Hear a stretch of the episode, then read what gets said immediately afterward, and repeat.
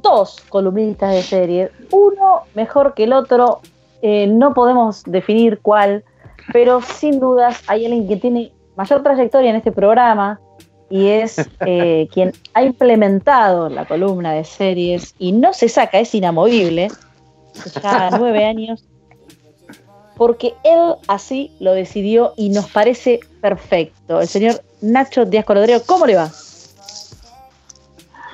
Todo bien. El más viejo, decís. sí, sencillamente, el más viejo de, todos. El más experimentado y con más antigüedad. En, ¡Grande, Nacho! Sí, en, el mundo experimentado es bueno, acá en el mundo experimentado es muerto. Claro, ya está, ya es viejo. sí. Ya fuiste. ¿Cómo anda, Nacho? ¿Todo bien? Eh, todo bien, creo que me olvidé de pasarle eh, a Juli la, frase de esta serie, pero bueno, la vamos a ir gestionando en el camino mientras lo vamos grabando. Eh, perfecto, pensando que debía, debía, estar debía esta reseña hace aproximadamente tres semanas cuando empezó a salir la serie, pero pensé que debía haber sido sí eh, la película. Voy a hablar de la serie esta nueva de TNT que acaban por Netflix, que se llama Snowpiercer, o el, el Barrenieves, o el Tren Barrenieve, o pónganle la traducción que les guste. Eh, es una serie que está basada ligeramente en los personajes y en, y en la historia de una de una peli eh, de este el, director este muchacho de el director de Parásitos del año pasado de que se hizo famoso que ahora no recuerdo el nombre y no lo pienso buscar en internet.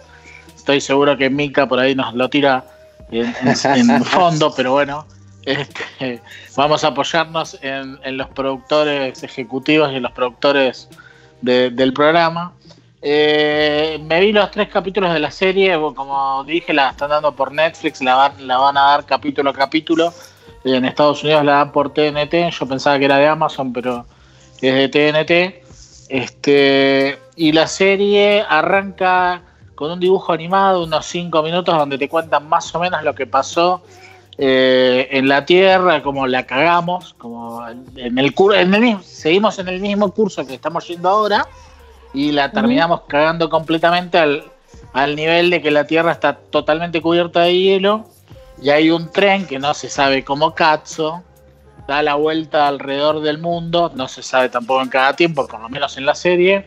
Y es mágico. El, tren tiene, por supuesto, sí, es mágico, obviamente. Lo dice en la peli, Nacho, está en la peli. Bueno, al, cuando cierre voy a hablar de eso, de la peli. Este, ah, hasta ahora eh, la, sale. la, serie por ahí no tiene muchas eh, no tiene muchas explicaciones. Es una serie que para mí requería tener los famosos flashbacks donde te van contando un poquito de la historia de cada uno, como casi todas las series posteriores a Lost, de este tipo de enigma, de, de que hay algo subyacente ahí dando vuelta me parece que esta realmente requería conocer los personajes un poquitito desde el fondo y solamente en estos tres capítulos hay un flashback porque hay como una como una, como una cosa filosófica ahí y una cosa entre filosófica y psicológica donde el pibe tiene un recuerdo con uno de los personajes, pero realmente no, no ahondan mucho en eso. El, tren es, eh, como lo explica uno de los personajes, es un rascacielos eh, en horizontal. Arriba vienen los que más plata tienen y abajo todos los que mantienen todos los trabajadores. O sea, arriba viven los yanquis, en el medio los mexicanos y abajo del todo nosotros, que somos los, los del tercer mundo, que nos logramos subir al tren de una manera violenta. Así arranca la serie con esa subida y después, por ahora la serie es un policial. Un policial donde un, detective, que es el personaje principal de la serie, que es uno más que está en la parte de la cola, pero bueno, era un detective antes de que, de que se congelara toda la Tierra. Este, lo ponen a investigar el caso de por qué mataron a un, eh, porque aparentemente encuentran el cuerpo, no, aparentemente encuentran el cuerpo de una persona de la tercera clase, digamos, del, como los aviones, ¿no? Primera, segunda, tercera. Claro, claro. O los barcos, como eran los barcos. Entonces eh, encuentran una persona de la, de la clase tercera, digamos, eh, daña, eh, muerta, y empiezas a hacer tu investigación. Y como evidentemente entre los millonarios, los de segunda y los de tercera, no había nadie inteligente, o no había nadie, digamos, con poderes deductivos o con trabajo policial, descubren que uno de los que está en la cola, uno de los pibes del tercer mundo, eh, es eh, la persona que, puede llegar a dilucidar este, este hecho que tiene alguna relación con el personaje principal, con el, con el dueño del tren, digamos, con la empresa Whitford, una cosa así, o Wilford, una cosa así. Ah, es muy gracioso todo lo, todo lo que es la presentación de eh, Jennifer Connelly, es como si fuera la directora del, hotel, la, de hospitalidad del hotel, o del tren en este caso, que da la bienvenida todos los días, le cuenta lo que va a pasar, que tiene carita de buena y subyacente por ahí, andando dando vueltas que es tremenda hija de puta, ¿no? O una cosa por el estilo. Eso es por lo menos lo que estamos viendo en los primeros tres capítulos. El personaje del detective eh, la verdad que yo el actor lo había visto por ahí, pero no es muy conocido. Este, y lo que, está, lo, que, lo que va pasando es que el detective trata de ayudar a los del fondo, que lo que quieren es rebelarse ir para adelante del tren. El tren ya lleva siete años dando vueltas. No me acuerdo si en la película la situación era similar o eran más años. Una de las cosas que me pasó es que cuando la traté de buscar la película en mi blockbuster eh, amigo, amigo, este, no estaba. No estaba, me quería matar. Digo, ¿cómo que no está esta película? Entonces dije, bueno, no vamos a dejar que, la serie siga sin comentarla un poco. La verdad es que la peli todavía no la pude ver, la busqué en, mis rígidos, tampoco la encontré. Se ve que mucha pelota no le había dado en su momento. La busqué incluso, digo, la, si Netflix te está dando la serie, Netflix te debería dar la, la película. Claro, Tampoco. Digo, bueno, este, me, están, me están tirando a cagar. Eh. Sí, bueno, ahora yo hoy la busqué y no estaba. No está. Este, la, serie está buena. Sí. Eh, es como es ¿De qué? De Parasite. Sí, es de Bong sí, el, último ganador a mejor director en los Oscars, digamos, ¿no? Vamos a decirlo así. Claro, claro que sí. Eh, nuestro crítico de cine dice que la serie es completamente innecesaria. Yo, sin haber visto la película, no puedo decir. Siempre. No puedo decir lo de innecesaria, pero la verdad que la serie está bien. Está bien para verla. Si te gustan los policiales, está todo esto de las luchas de clases, y qué, mierda somos las distintas clases y qué, nos, nos rebajamos hacer para tener un beneficio y qué es lo que tratan de explotarnos los de arriba para obtener un beneficio, por supuesto, para ellos. Así que está toda esa lucha de clases que siempre está buena para, para ver y tratar de no imitar, sino ir en contra y pensar un poco, uh, mira este hijo de puta, yo a veces hago estas boludeces, tengo que cambiar. Bueno, a los que lo, a los que les pasa esto y otros que dicen, yo puedo hacer eso, empecémoslo a hacer. Pero bueno, yo, creo que hay que ir para el otro lado. Como dicen todos, hay que construirse un poquito. Qué lindo, y esa está con el programa este señor, realmente me hace bien. Qué mensaje dio Nacho, por bueno, favor. Y, y, y esa es, bueno, Snowpiercer con Jennifer Connelly por Netflix, se va por el tercero, creo que los domingos pone todos los capítulos nuevos, o se va poniendo los capítulos nuevos, va uno a uno, seguramente van a ser 10 capítulos, este, y bueno, y este domingo darían el cuarto. Así que si quieren y queda un ratito más, después hablamos un poquito de la nueva de HBO. Por supuesto, necesitamos HBO, necesitamos que nos traigas eh, la papa fina, como decía un columnista nuestro.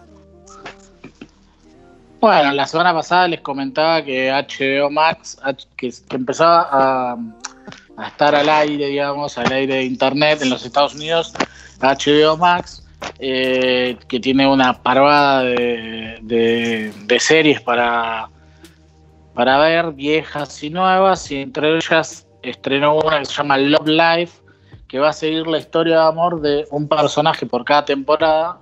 En este caso, el, personaje es una chica que la actriz es Anna Kendrick, que es la actriz de Up in the Air, o esa donde cantaban, que es exactamente lo mismo que dije la semana pasada y nunca me voy a acordar, esa que cantan a capela las chicas, que está bastante linda la peli, eh, o sea, está bastante buena para porque uno se acuerda de los temas y la verdad que está también es una comedia una comedia de creo que la dirigió Banks la, la rubiecita ahora no me acuerdo cómo se llama el nombre. Este bueno y ahora en, esta serie por lo menos es una serie de esas que están narradas a los 500 días con Summer eh, que para mí es una, una, comedia romántica excelente. Esta es una comedia romántica y en esta, bueno, va a ser el, amor de Anna Kendrick con sus, con sus parejas a lo largo de, bueno, de toda esta temporada. El primer capítulo se llama eh, Andy Young o una cosa así y es el primer novio y la serie en los primeros tres minutos te dice que el amor está relacionado con las matemáticas y que todo el mundo va a tener, más o menos va a tener siete parejas, de esas siete parejas, con dos van a, va a tener relaciones largas, con dos se va a enamorar mucho, con dos no, y todos los demás van a hacer coger y otras cosas. Dice, bueno, entonces a, lo largo de cada uno de los capítulos, a lo largo de los capítulos te voy a ir presentando cada uno de estos personajes. Ya hay cuatro dando vuelta de los capítulos de esta serie y la verdad que está linda, es una serie de media hora. Eh, la primera la presentación de los personajes, bueno, es la vida de una, de una chica en Nueva York, este, una piba joven. Y bueno, cómo se va a ir cruzando con todos estos personajes. Ya la vimos como empezó con este Andy y se separó de Andy en el primer capítulo. Así que seguramente lo veremos yendo a lo largo de, los, de las siete, siete u ocho relaciones dependiendo de las matemáticas que tenga esta piba. Es la primera producción para HBO Max. Es una producción de Toastone. Y bueno, ya, ya está dando vuelta ahí por los blockbusters. La película que vos decís, porque cuando dijiste los 500 días con Summer, ahí caí quién era Anna Kendrick. Sí. Em, y sí vi la película. igual Anna Kendrick no es la de 500. No, pero no, pará, ¿no es la que hace de, eh, la que hace de psicóloga? ¿Estoy confundiendo de película? Seguramente. Eh, 500, días con, con, Summer es hoy de Chanel y, el de Inception. Ponele, no acuerdo. Ese que tiene los ojitos medio chinitos. Pero me parece que también hace una con Annette Kendrick, el de Inception estoy confundiendo las películas, pero déjame, no importa, ese es mi, mi quilombo mental. Ella trabaja en una película con la chica que es rubia, canta, que hace de que es abogada en la vida real, pero después eh, terminó siendo actriz y es una comediante de aquellas que me encanta. Y la película es, creo que se llama Dando la Nota, Pitchfork.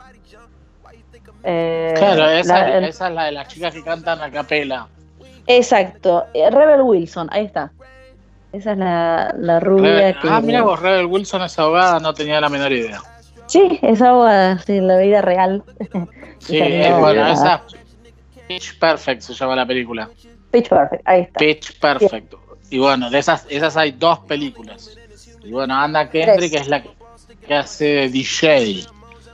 ¿Tres? Bien, tres. Ah, sí. vi pasar una por ahí, no la vi. Sí, bueno. Eh, esa es Anna Kendrick. Y Bien, ahí estamos. Es una actriz, o sea, casi todos los comentarios que vi sobre la serie eran qué bien que está Anna Kendrick, veo cualquier cosa que tenga Anna Kendrick.